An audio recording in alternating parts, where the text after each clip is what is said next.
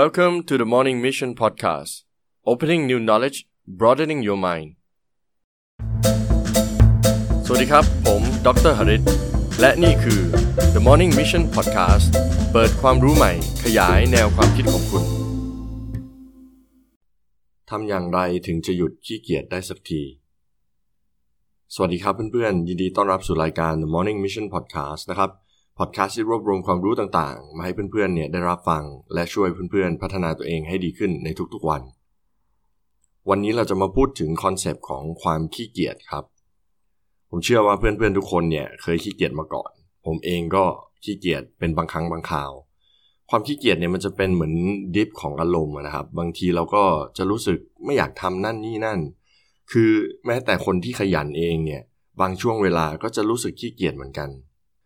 วันนี้ผมก็เลยนำงานวิจัยของดรอลันวอตกินส์นะครับ มาแชร์ให้เพื่อนๆ แล้วก็มาพูดคุยกันว่า เอ๊ะ เราจะจัดการกับไอ้ความขี้เกียจนี้ได้ยังไง จริงๆ แล้วดรอลันเนี่ยเขาเปิดศูนย์วิจัยแล้วก็ทำวิจัยเกี่ยวกับ performance หรือว่าประสิทธิภาพในคนเรานะครับ ไม่ว่าจะเป็นนักกีฬา นักธุรกิจ หรือว่าใครก็ตาม ที่จะต้องทำงานที่มันค่อนข้างที่จะมี high performance ในทุกวันนะครับ สิ่งที่ทีมเขาทำก็คือจะเป็น consult ให้กับพวก CEO หรือว่า athlete หรือนักกีฬาที่ระดับโลก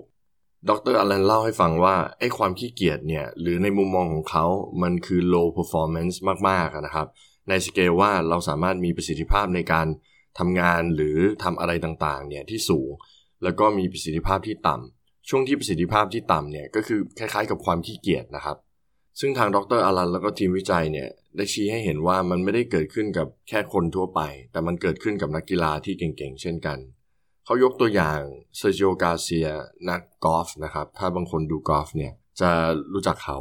คือปกติแล้วในการแข่งขันกอล์ฟเนี่ยเขาจะแข่งขันกัน4 วันเนาะพอมาวันสุดท้ายเนี่ยเซอร์จิโอการ์เซียเนี่ยนำอยู่ค่อนข้างห่างนะครับ เรียกว่าประมาณ 10 stroke ได้ แต่สิ่งที่เกิดขึ้นในวันอาทิตย์วันสุดท้าย ที่จะรู้แพ้รู้ชนะกันเนี่ย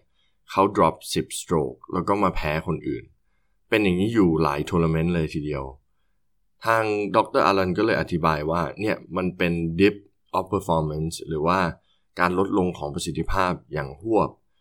ซึ่งถ้าในมุมมองของคนธรรมดาเนี่ยมันก็คงไม่ได้เกี่ยวกับความขี้เกียจอะไร แต่ว่าถ้าดูบนสเกลของประสิทธิภาพเนี่ย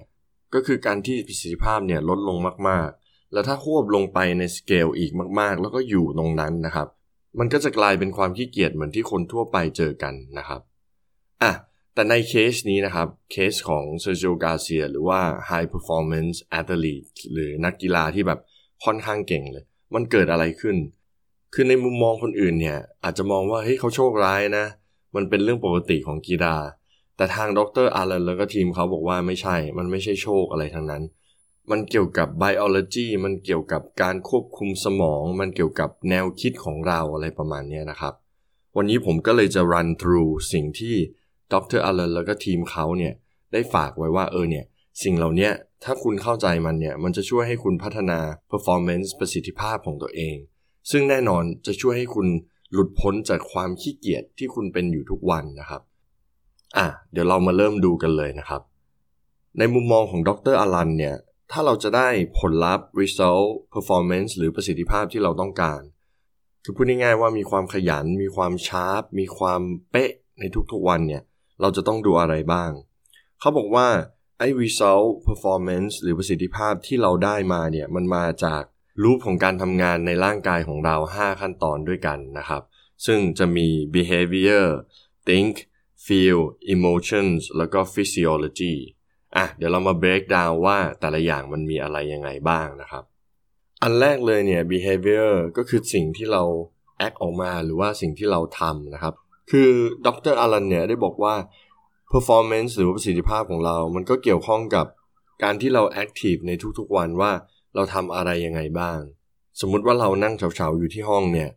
performance หรือประสิทธิภาพของเราเนี่ยมันจะไม่ดีแน่นอน เพราะว่า environment หรือ behavior หรือการกระทำของเราเนี่ยมันไม่ได้ช่วย support ประสิทธิภาพที่ดีนะครับ คราวนี้อันที่ 2 think feel emotions เนี่ยมันค่อนข้างละเอียดเหมือนกันนะครับ ตอนที่ผมอ่านแล้วก็ไปดู interview หรือฟัง TED Talk ของดร.อลันเนี่ยก็ค่อนข้างที่จะใช้เวลาในการเข้าใจมันเหมือนกัน เดี๋ยวเราดูที่ think ก่อนละกันก็คือความคิด ดร.อลันเนี่ยบอกว่าไอ้ความคิดเนี่ย มันจะส่งผลต่อการกระทำของเรา ถ้าเราคิดว่าบางสิ่งเนี่ยมันสำคัญมันเร่งด่วน เราก็จะทำมัน แต่ถ้าเราคิดว่าบางอย่างเนี่ยไม่สำคัญแล้วก็ไม่เร่งด่วน เราก็จะไม่ทำมัน อย่างหลาย ๆ คนเนี่ยชอบคิดว่าเรื่องของการออกกำลังกายเนี่ยมันสำคัญนะ แต่มันไม่เร่งด่วน พอมันไม่เร่งด่วนปุ๊บเราก็จะรู้สึกแบบขี้เกียจไม่อยากทำมัน ฉะนั้นไอ้ความคิดของเราเนี่ยความเข้าใจของเราเนี่ยค่อนข้างสำคัญแล้วก็ส่งผลต่อ behavior สิ่งที่เราจะแบบขยับ แล้วก็ปรับแล้วก็ทำหรือไม่ทำเนี่ยมันเกี่ยวข้องกับตรงนี้ คราวนี้ไอ้ความคิดมันมาจากไหน ดรอลันก็บอกว่าไอ้ความคิดเนี่ยจริง ๆ แล้วมันมาจาก feeling หรือความรู้สึก และความรู้สึกเนี่ยมันลิงก์กับ emotion คราวนี้ก็จะเริ่มงงกันเลย เอ๊ะ มันคืออะไร ถ้าแปลเป็นภาษาไทยนะครับ feel ก็คือความรู้สึก ส่วน emotions ก็คืออารมณ์ ในมุมมองของดรอารันเนี่ยเขาบอกว่าสิ่งที่เรา feel เนี่ย ก็คือสิ่งที่กระทบกับเรานะครับ ไม่ว่าจะเป็นความรู้สึกร้อน รู้สึกหนาว รู้สึกหิว รู้สึกกลัว รู้สึกตกใจ ตื่นเต้นอะไรประมาณนี้นะครับ แต่อารมณ์เนี่ยมันจะเป็นอะไรที่คล้ายๆกับใหญ่กว่า เป็นสิ่งที่เรารู้สึกอยู่ลึกๆจากข้างในนะครับ ซึ่งจะเป็นตัวที่ผลักดันความรู้สึกของเราอีกทีหนึ่งนะครับ คราวนี้เวลาที่เรามีอารมณ์เนี่ย อารมณ์คล้ายๆ กับแบบว่าเอออารมณ์ตอนนี้อาจจะเป็นอารมณ์ down depressed ซึมเศร้า เครียดเนี่ย พอไปทำอะไรเนี่ยไอความรู้สึกที่เกิดขึ้นเนี่ย มันก็จะแบบ เอ๊ะไม่สนุกอะ่ะเหมือนไปเตะบอลบางที หรือดูบอลบางทีเนี่ย ปกติแล้วมันสนุกนะ แต่มันไม่สนุกอะ่ะพอมันไม่สนุกปุ๊บถ้าเราจะต้อง act out ดูหรือทำอะไรเนี่ย ที่เกี่ยวกับ performance เนี่ย มันก็ออกมาไม่ได้ดี เพราะว่าอารมณ์เราไม่ได้ ความรู้สึกเราไม่ได้นะครับ แต่ว่าถ้าอารมณ์เราดีเนี่ย เวลาที่เราไปทำอะไรก็ตามเนี่ย สิ่งที่เราชอบหรือไม่ชอบเนี่ย อย่างน้อยเนี่ย ความรู้สึกเราก็จะคล้ายๆกับ balance กับอารมณ์ตรงนั้นนะครับ แล้วมันก็จะทำให้ performance ของเราดีขึ้น ผมยกตัวอย่างง่าย ๆ เลยเนี่ย เวลาที่ผมไปเล่นกีฬาหรือเตะบอลเนี่ย แล้วผมไม่ได้เครียดกับงานจนมากเกินไป งานช่วงนี้ดีมากเลย ไม่มีปัญหากับ project อะไร ลูกค้าสามารถโอนบ้านหรืออะไรยังไงได้เนี่ย เวลาที่ผมไป perform มันก็จะมี emotion ที่อยู่ลึกๆภายในเนี่ยว่าเอ้ยช่วงนี้เรารู้สึกโอเคนะ แล้วก็พอไปเล่นอะไรเนี่ยมันก็จะ feel good ไม่ได้ feel แบบ depressed หรือว่าซึมเศร้า ฉะนั้นแล้ว emotion ของเราเนี่ยที่อยู่ลึกๆเนี่ยมันมีความสำคัญอย่างมากนะครับ และ emotions มันมาจากไหน ในมุมมองของดร.อลันเนี่ยเขาบอกว่านักจิตวิทยาซึ่งไม่ได้เป็นสิ่งที่ผิดนะครับ ชอบพูดถึงพวก environment พวกคนรอบข้างอะไรประมาณนี้ ซึ่งจริงๆ แล้วมีส่วนเกี่ยวข้องเหมือนกันนะครับ ผมก็ได้พูดไว้ในหลายเอพิโซด แต่ในมุมมองของเขาเนี่ย เขาบอกว่าจริงๆ แล้วเนี่ย มันเกี่ยวกับ physiology หรือว่าในภาษาไทยมันก็แปลตรงตัวว่าสรีรวิทยา คือเกี่ยวกับร่างกายของเราโดยตรงนะครับว่าร่างกายเราเป็นอย่างไร อารมณ์มูดความรู้สึกเนี่ยที่ตามมาแล้วก็แนวคิดเนี่ยมันก็จะเป็นอย่างนั้น ซึ่งดรอลันเนี่ยก็ได้พูดถึงอวัยวะหลาย ๆ ส่วน แต่ที่เขาโฟกัสเนี่ยก็คือกระเพาะแล้วก็หัวใจ เขาบอกว่าสิ่งที่เราทำกับกระเพาะกับหัวใจเนี่ยมันก็ส่งผลโดยรวมไปสู่ส่วนอื่น ๆ ของร่างกาย ซึ่งจริงแล้วมันเป็นคีย์เขายกตัวอย่างง่าย ๆ อย่างเช่นสิ่งที่เรากินอย่างเงี้ย ถ้าเรากินอาหารอะไรเนี่ยที่ทำให้ร่างกายแบบมันรู้สึกซึมเศร้า ก็คือมีไฮมากโลมาก อย่างเช่น กินน้ำตาลเยอะ ๆ กินแป้งเยอะ สังเกตไหมครับ ถ้าเรากินแป้งเยอะๆเนี่ย พอเรากินเข้าไปปุ๊บ สักพักเราจะเริ่มรู้สึกง่วง รู้สึกเหนื่อย รู้สึกไม่อยากทำอะไรนะครับ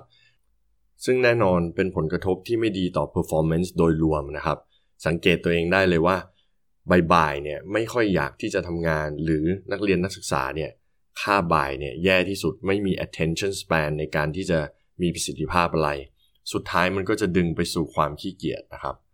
แต่บางคนก็อาจจะบอกว่าอ้าว แล้วน้ำตาลล่ะ น้ำตาลมันทำให้เรา active ไม่ใช่หรอ ซึ่งใช่ครับน้ำตาลเนี่ยดร.อลันบอกว่ามันทำให้เรา active แต่ปัญหาของน้ำตาลก็คือว่ามันจะดันให้เราแอคทีฟขึ้นไปเนี่ยในระยะเวลาสั้นๆ พอหมดน้ำตาลแล้วเนี่ยเราก็จะ drop ต่ำกว่าเดิมอีก จากปกติที่เราอยู่เลเวลตรงกลางธรรมดาธรรมดาแล้วเนี่ย พอเรากินน้ำตาลปุ๊บมันจะเด้งขึ้นไป แต่พอน้ำตาลหมดแทนที่มันจะ drop มาอยู่เลเวลธรรมดาเนี่ยมันจะ drop ต่ำลงไปอีก แล้วมันจะทำให้เราแบบเป็น addictive ก็คือติด ว่าเราจะต้องกินน้ำตาลแล้วก็ให้เด้งขึ้นไปอีก เพื่อที่จะดึงไว้อยู่ในระดับกลาง อย่างที่เราเห็นได้ทั่วไปเนี่ยก็คือว่าคนที่ติดคาเฟอีนน้ำตาลหรือว่านิโคตีน พวกบุหรี่อะไรประมาณนี้ถ้าเขาไม่ได้สิ่งเหล่านี้เขาจะไม่สามารถ maintain performance หรือว่า level ที่เป็นปกติเหมือนคนอื่นได้ มันก็เลยเป็นเครื่องมือที่แบบใช้ได้นะ แต่ว่าถ้าใช้บ่อยๆ ปุ๊บ เราก็จะติดมันแล้วก็ไม่สามารถที่จะ perform หรือทำอะไรที่มีประสิทธิภาพด้วยตัวของเราเองได้นะครับ ดังนั้นในมุมมองของดรอลันเนี่ยถ้าเราจะจัดการกับประสิทธิภาพ performance ของเราเนี่ยให้ได้แบบระดับสูง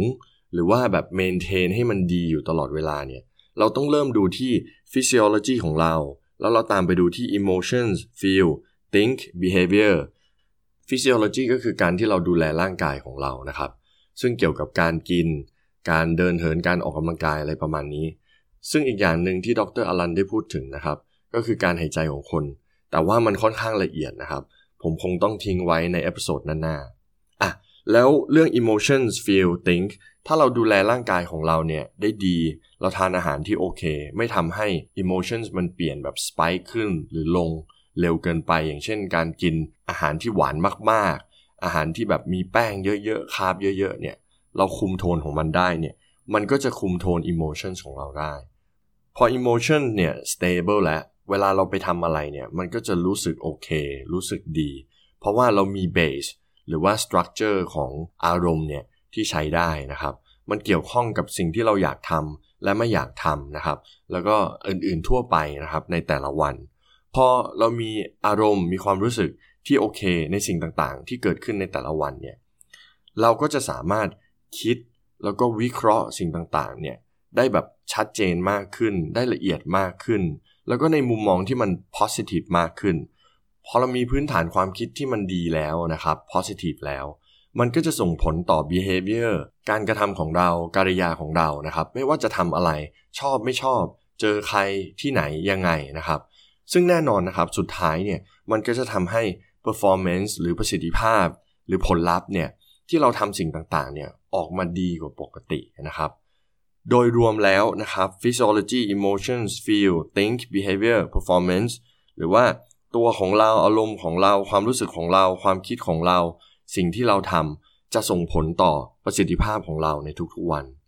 ถ้าเพื่อนๆสามารถปรับปรุงแล้วก็ควบคุมสิ่งเหล่านี้ได้เนี่ยผมเชื่อว่าไอ้ความขี้เกียจที่มันเข้ามารบเร้าเรา กระทบเราในทุกๆวันเนี่ยสุดท้ายมันจะลดน้อยลง แล้วก็หายไปในที่สุดครับ ผมหวังว่า episode นี้จะเป็นประโยชน์กับเพื่อนๆนะครับ ถ้าชอบฝากกดไลค์กดแชร์ แล้วก็แท็กเพื่อนของคุณในแพลตฟอร์มต่างๆ และเหมือนทุกครั้งครับ ถ้าไม่อยากพลาดใน episode หน้าฝากเพื่อนๆ กด subscribe แล้วก็ follow ด้วยนะครับ แล้วเราเจอกันใหม่ใน episode หน้า สวัสดีครับ